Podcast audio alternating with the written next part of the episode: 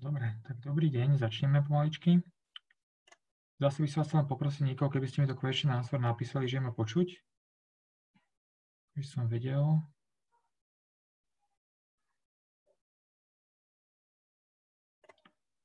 Dobre, super, ďakujem. Dobre, ďakujem, že ste sa dneska pripojili. Dnešná ten naši update alebo tej situácie ohľadne COVID, e, COVID-19 bude taký trošku špecifický. Prvá časť bude venovaná hlavne oblasti e, už e, asi vám známemu nariadeniu vlády Slovenskej republiky vo veci predávkov. Potom by som chcel trošku zavrhnúť do problematiky odpustenia platenia odvodov na strane zamestnávateľov za mesiac apríl.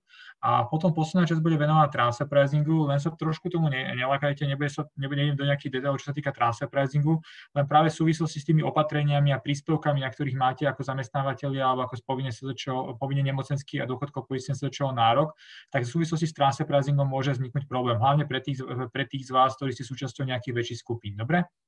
Takže poďme na to. Prvé, čo som ako spomínal, eh, chcel by som prejsť vlastne oblasť predávkov. Asi viete, že vlastne máme nejaké nové nariadenie vlády, ktoré bolo vyhlásené 34.2020.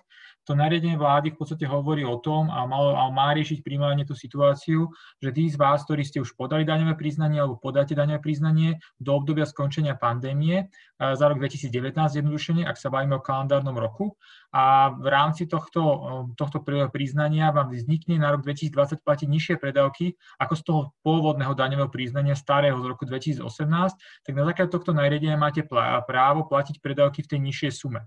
Čo je však problém, a už som to upozorňoval aj na LinkedIne a aj tuším ešte na jednom fóre, uh, problém je samotné to nariadenie alebo ten textácia toho nariadenia. Ako nemyslím si, že ho bude niekto vykladať spôsobom, ktorý vám teraz poviem ja, ale m, problém toho nariadenia je v tej, tej textácii toho, ako je napísané.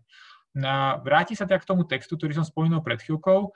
Ten text hovorí, že ten daňovník, ktorý podá daňové priznanie, alebo má, má, pod, má povinnosť podať daňové priznanie v lehote a od 1.1.2020 až do obdobia skončenia pandémie. A tam je problém v tom nariadení, že v tom nariadení sa odkazuje e, celé to nariadenie na zákon 67 2020 a vy z vás, ktorí ste si ten zákon prečítali, viete, že ten paragraf 67 2020 definuje ako obdobie pandémie obdobie od jeho vyhlásenia, čiže od 12.3. až do obdobia, čiže do posledného dňa mesiaca, kedy vláda zruší mimoriadnu situáciu. Treba si uvedomiť, že ale ten istý zákon 67 2020 hovorí, že pokiaľ obdobie pandémie skončí napríklad v júli, tak daňové priznanie sa podávajú do jedného mesiaca po skončení pandémie, čiže do augusta.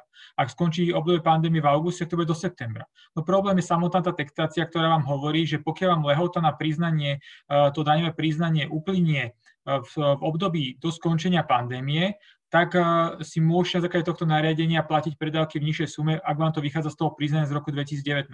Problém je, že keby som išiel exaktne do textácie toho nariadenia, tak taká situácia nemôže nikdy nastať, pretože vám lehoto na podanie priznania za rok 2019 úplne až jeden mesiac po skončení pandémie. Čiže skôr si myslím, že to je, a skôr si myslím, určite si myslím, že to je skôr chyba textácie.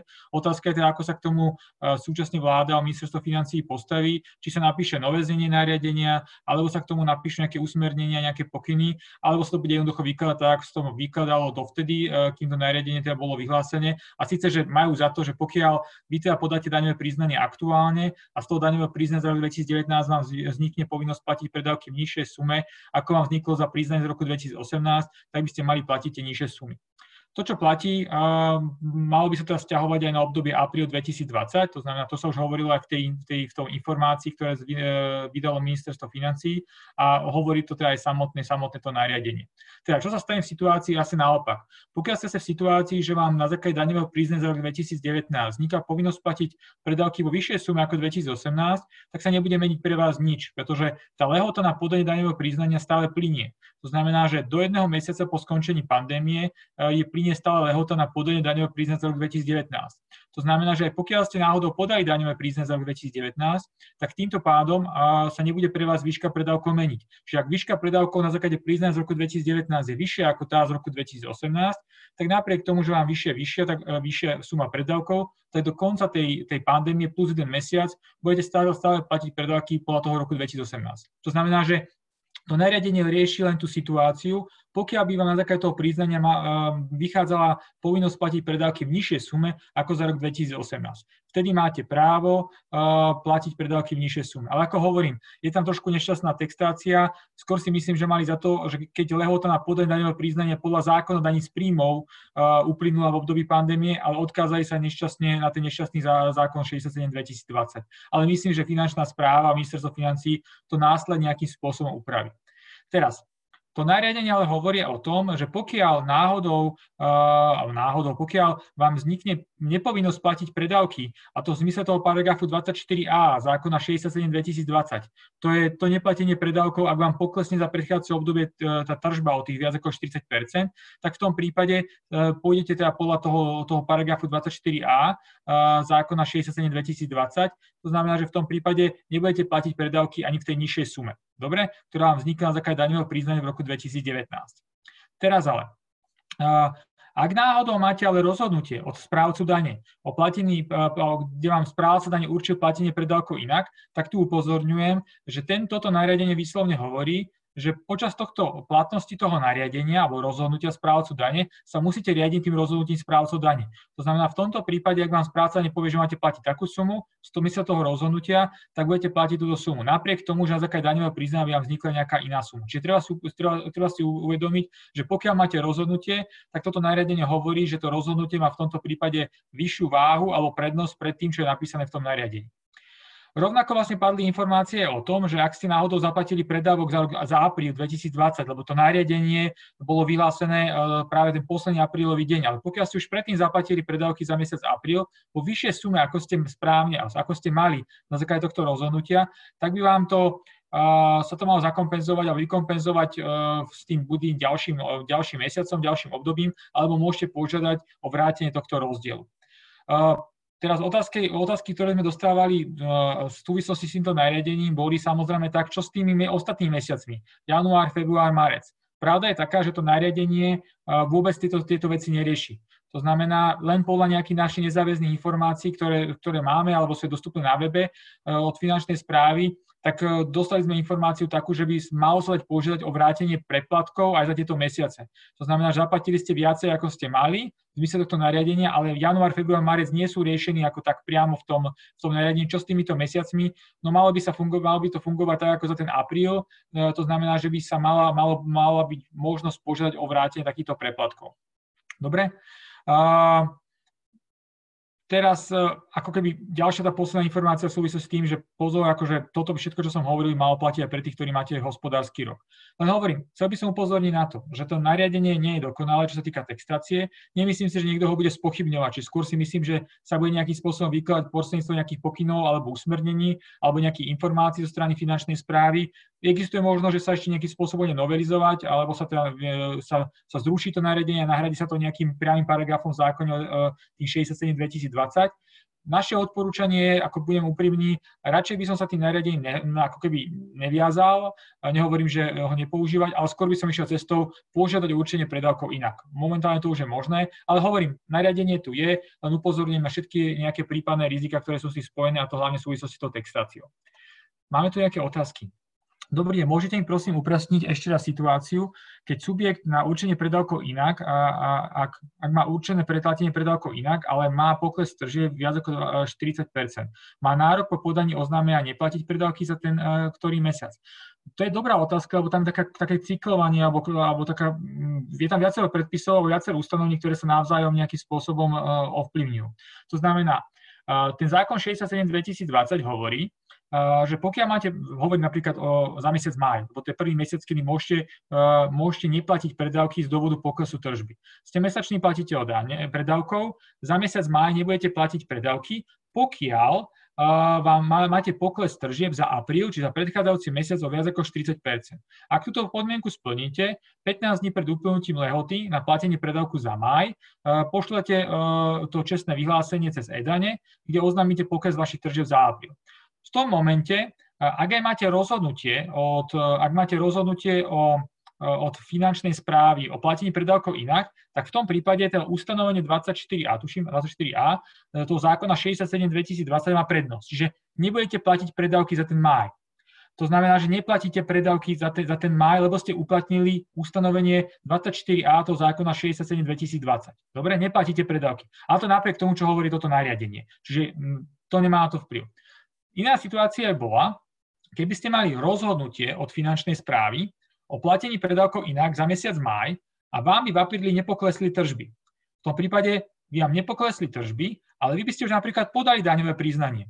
Uh, uh, dobre? A v rámci toho daňového priznania by vám vznikla povinnosť platiť predávky v nižšej sume ako za rok 2018. Ale keďže už to rozhodnutie máte, tak, v tomto prípade sa budete riadiť tým, tým nariadením.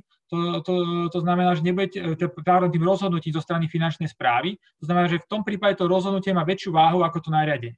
Je to také zamotané. To znamená, že pokiaľ idem na neplatenie predávkov z dôvodu poklesu tržieb, tak ten 67. 2020, ten zákon má prednosť pred tým nariadením, ako prednosť, tak, tak, sa, tak sa tam stanovuje. Na strane druhej, ak náhodou máte rozhodnutie od finančnej správy o platení predávkov inak a nemáte pokles tržieb, tak v tom prípade to rozhodnutie, e, mali by ste ísť podľa toho rozhodnutia a nemali by ste ísť e, podľa toho nariadenia tej vlády. Je to trošku komplikované, treba si v tom nájsť, e, nájsť systém. Dobrý deň, chcela by som sa spýtať, Organizačná zložka by chcela príspevok 3B, avšak má na Slovensku len náklady na zamestnancov i ITčkárov tržby nemá. Žiadne priaditeľné, priaditeľné k Slovenskej republiky. Pokles tržieb je však u zriadovateľa v zahraničí. Možno tento pokles zriadovateľ vzťahovať na organizačnú zložku. Pre doplnenie na daňové účely je režim tržieb organizačnej zložky nastavený maržom nákladov, žiadne reálne tržby. Veľmi dobrá otázka, v podstate ma predbiehate tou vašou otázkou. To je to, čo som chcel riešiť práve v súvislosti s tým transfer pricingom. A dostane sa k tomu. Problémom je, že na Slovensku, a teraz nehovorím o vás ako organizačnej zložke, hovorím, že na Slovensku máte aj výrobné podniky, máte tu aj distribútorov, ktorí aktuálne fungovali, alebo do, do covidu, do obdobia covidu, fungovali v nejakom režime tzv. cost plus, alebo uh, resell minus metóde. To znamená, že oni tu vyrábali, ale na základe požiadaviek alebo príkazov zo strany uh, ich materských spoločností alebo niekoho iného. To znamená, že na Slovensku im vznikali náklady a tie si kompenzovali od svojich uh, zriad- z, uh, závislých osôb zo zahraničia cez metódu cost plus. Náklady plus nejakú prirážku. Zrazu tieto ako keby kompenzácie neprichádzajú. To znamená, že zo zmatky prišiel príkaz, že pozor, nebudeš fakturovať, lebo ty nič nevyrábaš, ja od teba nič nechcem.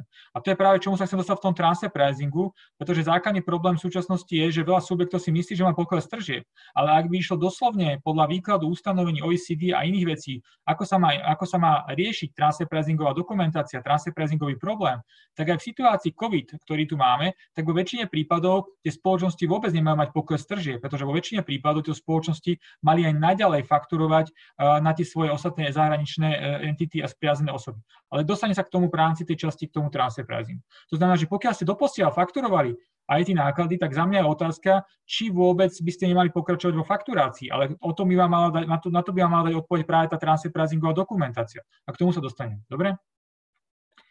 Teraz. Uh, ďalšou takou ešte otázkou je samozrejme to platenie predávkov, uh, platenie predávkov ktorú som, ktorú, ktorú som začal. Len by som chcel teda ešte pripomenúť ešte raz, to, čo som už teraz vlastne spomínal, nebudem to teraz opakovať znovu, že proste máme tu ten paragraf 67, eh, zákon 67 2020, ktorý hovorí o platení predávkov eh, alebo neplatení predávkov v situácii, pokiaľ máte pokles tržieb za predchádzajúce obdobie. Ale nebudem sa opakovať, lebo v tej otázke, ktorú som predtým dostal, som túto vec zodpovedal.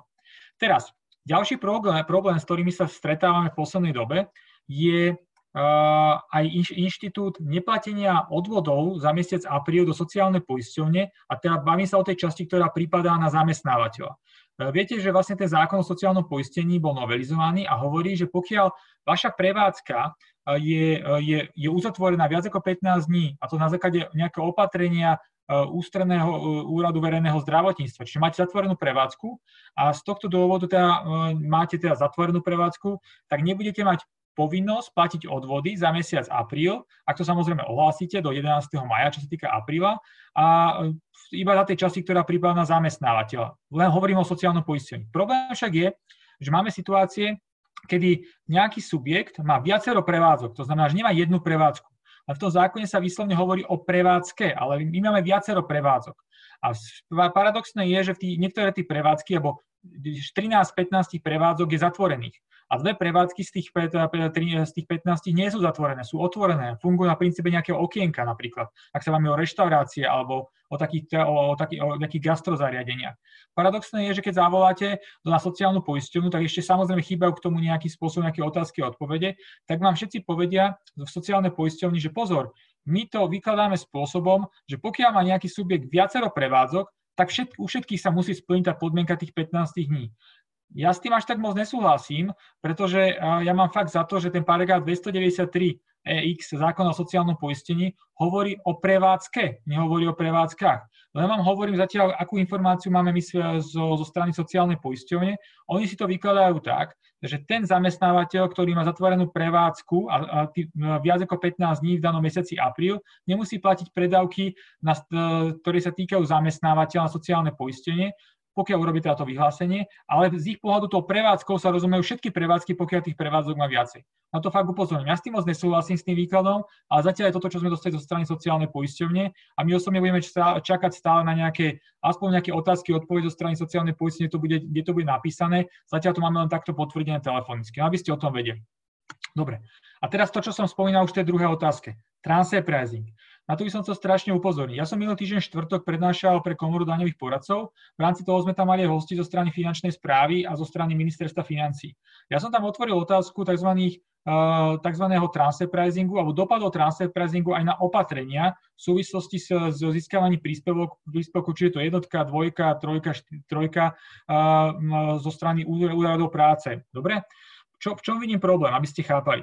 Problém je, že celý transfer pricing je založený na tom, že proste vy, pokiaľ ste, teraz budem hovoriť veľmi zjednodušene, nechcem zachádzať do nejakých hlbokých detailov, ale predstavte si situáciu, že ste výrobný podnik alebo distribučný podnik. A budem to vysvetľovať na tom výrobnom podniku, to je najjednoduchšie. Predstavte si, že ste výrobný podnik a vy ste do obdobia COVID fungovali na princípe, že váš, vaša materská spoločnosť alebo nejaká spoločnosť v skupine vám posiela napríklad materiál, ktorý vy na Slovensku ste mali opracovať a zhotoviť z neho nejaký polovýrobok, hotový výrobok a posielali ste ho v rámci toho reťazca niekde ďalej. To znamená, že vašou funkciou v rámci toho Slovenska ako výrobnej fabriky bolo fakt len zmontovať tie časti do nejakého funkčného celku. To znamená, že vy ste neznášali, neznášali ako z pohľadu podnikateľského subjektu rizika nejakého následného predaja, že nepredáte ten produkt. Pretože vy ste, čo ste opracovali, automaticky ste mali odbytište tohto produktu v podobe niekoho zo skupiny. A teraz z pohľadu transfer pricingu vždy platí, že keď si urobíte funkčnú analýzu, analýzu majetku, analýzu rizik tej, toho konkrétneho subjektu, tak vždy platí, že čím menšie riziko ten subjekt má, čím menej funkcií vykonáva, tým nižšiu ziskovú prirážku by sa takéto aktivity malo, malo prisudzovať. A toto finančná správa relatívne jednoducho akceptuje. To znamená, že keď prídu na kontrolu do nejakej firmy, ktorá je výrobná a v rámci tých, toho transfer funkčnej analýzy im zistia, že viete čo, vy tu fakt robíte, nechcem povedať také, že jednoduché, jednoduché úkony, jednoduché práce, to znamená, že nemá, neznášate tu veľké rizika, tak my vám akceptujeme, že tá spoločnosť by mala dosahovať ziskovú prírážku plus minus do 5% na úroveň našich nákladov. A keď ju dosahujete, tak sme spokojní ako finančná správa. Nechceme od vás, aby ste tu platili uh, zisk z 30% marže, pretože funkcie, ktoré tu vykonávate, riziko, ktoré znášate, je veľmi nízke. A toto je princíp transfer pricingu, že v podstate vy by ste v rámci dokumentácie vždy sa mali zaoberať otázkou, kto má v rámci skupinu, skupiny tzv. rozhodovacie právo, to hlavné rozhodovacie právo. Teraz nemyslí sa operatívne rozhodovanie, že čo vyrobiť, ako vyrobiť, ale za celú skupinu také ten strategické rozhodovacie právo a kto má finančnú kapacitu znášať riziko. To znamená, že kto má tú kapacitu, ak nejaké riziko nastane, vstúpi do toho a bude to nejakým spôsobom sanovať z pravidla také, takúto finančnú kapacitu a rozhodovacie právomoci veľké množstvo hlavne výrobných spoločností, ktoré sú súčasťou nejaké skupiny na Slovensku nemá. Lenže keď na jednej strane finančná správa akceptuje, že takéto firmy no, nemajú povinnosť dosahovať vysoké zisky a nemajú na Slovensku povinnosť platiť vysoké dani, prečo by mala finančná správa akceptovať na strane druhej, že keď tu nastane obdobie COVID, tak slovenská spoločnosť tu bude dosahovať alebo vygeneruje všetkým, e, bude vygenerovať hlboké straty, ktoré nezodpovedajú rizikám a funkciám, ktoré vykonáva. To znamená, že teraz momentálne sa rieši otázka, či firmy, ktoré takéhoto typu, e, by, ktoré majú, vykonávajú relatívne jednoduché funkcie a znášajú relatívne jednoduché rizika z hľadiska toho, toho skupinového celku, či by mali vôbec aj v rámci covidu stále dosahovať zisky, To znamená, to sa vrácam k tej otázke, k tej organizačnej zložke. Nebala by tá organizačná zložka aj naďalej uh, fakturovať svoj cost plus metódu, alebo sa akceptuje uh, nejakým spôsobom, uh, nejaký, akceptuje sa informácia alebo názor, že dobre, tak nemusia dosahovať zisku, lebo je tu COVID, tak minimálne aspoň na úrovni nákladov, alebo sa akceptuje to, že viete čo, akceptujeme aj pri takýchto subjektoch nejakú minimálnu stratu. Treba si uvedomiť, že transfer pricing a OECD je z túto pohľadu jasné. Ja by som povedal, že do momentu, kým niekto v skupine je schopný a má finančnú kapacitu znášať riziko v rámci celej skupiny a ten, ten subjekt v rámci do toho covidu uh, mal relatívne právo aj na tú, tú rizikovú a ziskovú prémiu z celej tej aktivity skupiny, tak ten by mal byť ten, ktorý by aktuálne mal skočiť a sanovať aj tie svoje prípadné cerské spoločnosti v rámci skupiny alebo sesterské spoločnosti v rámci skupiny. Čiže to by mal byť ten, ktorý mal znášať tie, tie, tie náklady, ktoré teraz niekomu vznikajú a chýbajú im tržby, pretože nemá pre nich objednávky v rámci skupiny. Na strane druhej chápem, že pokiaľ všetky firmy v rámci toho reťazca padnú, proste od Talianska máme taliansku matku a budem pokračovať na Slovensku a nie je tam nikto doma finančnú kapacitu schop, e, znášať riziko, tak si viem predstaviť, že v niektorých tých situáciách by aj tie cerské spoločnosti, ktoré vykonávajú relatívne jednoduché funkcie a zná, vykonávajú a majú relatívne nízke rizika, že by mohli aj v tomto prípade generovať relatívne veľké straty. Ale hovorím, tam treba dôkladne prepracovať tú dokumentáciu a zamyslieť sa nad tým, že pokiaľ ste fakt výrobný podnik s, s, s takými s, jednoduchými funkciami alebo s jednoduchými rizikami, či vôbec za týchto za súčasnej situácii máte dosahovať straty a ak straty, tak aké vysoké. A potom vo väzbe na tie opatrenia, ak by ste išli do opatrení napríklad 3B a idete sa testovať na pokles tržieb, tak či vám vlastne vôbec tržby mali poklesnúť.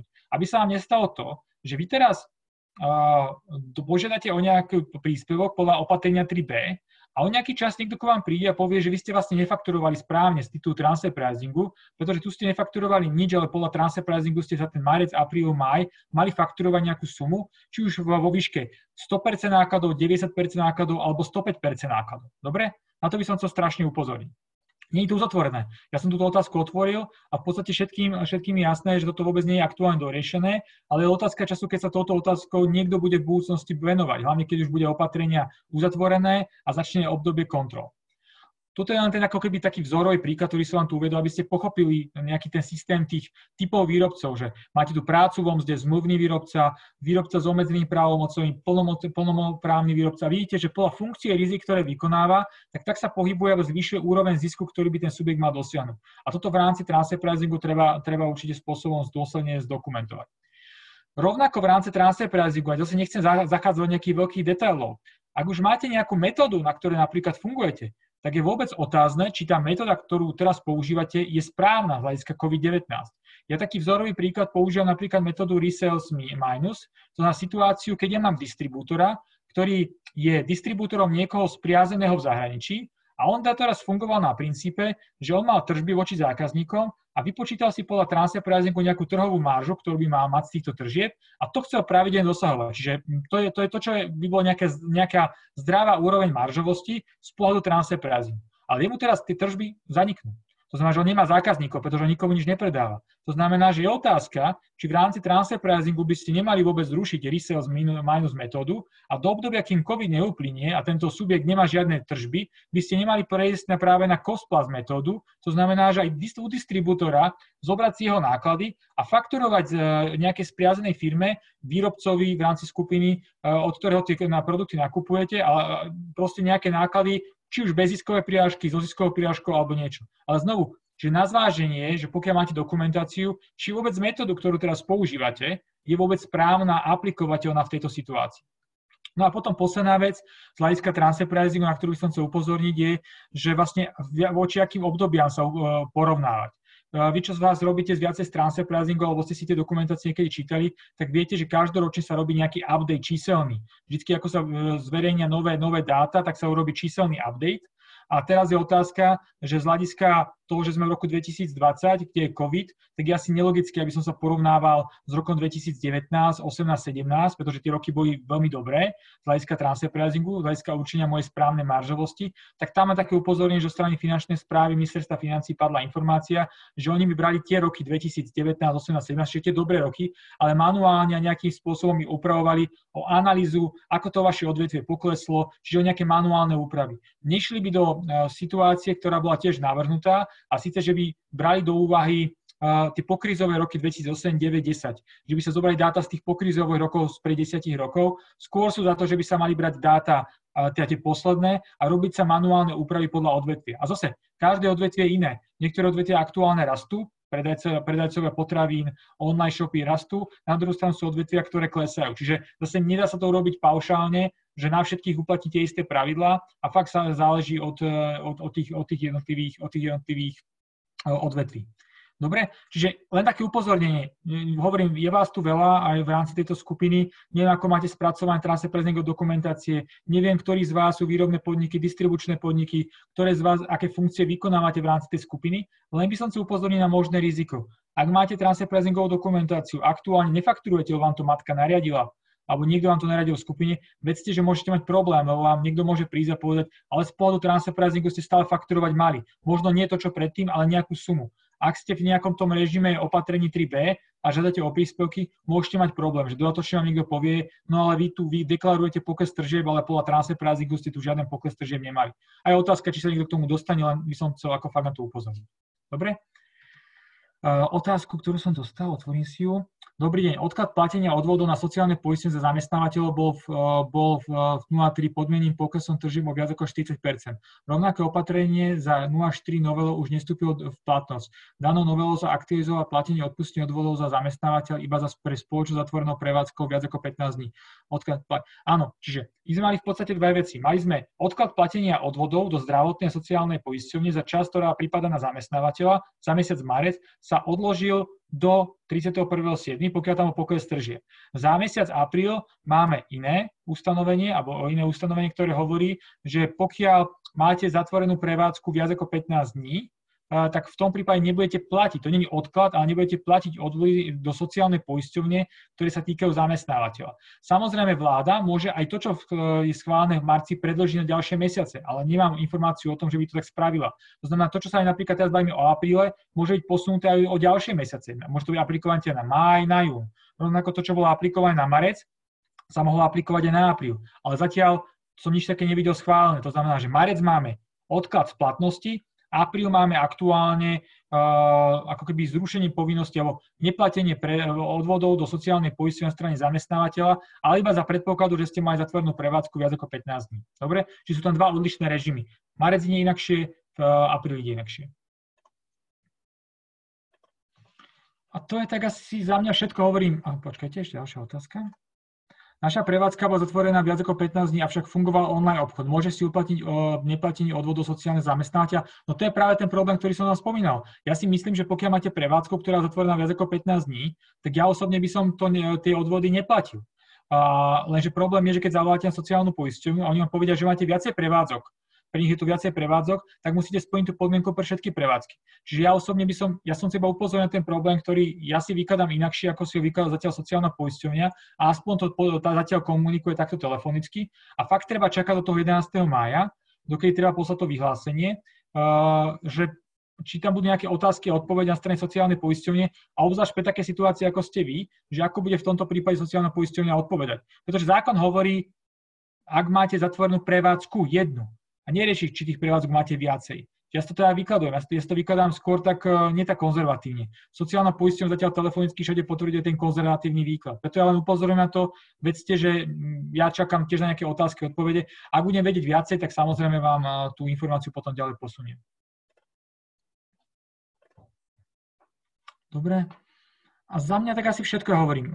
Zase znovu platí prezentáciu, ktorú vidíte, dostanete e, od našich kolegyne v pdf na mail späť a potom, pokiaľ by sa k tomu chceli vrátiť, tak na tom, na tom, na tom podcastovom kanále sa potom viete k tej, tomu záznamu z tohto, z tohto alebo potom ďalšieho, neviem, ktorý sa bude dneska nahrávať, webinára, tak k tomu viete dostať ďalej. Dobre?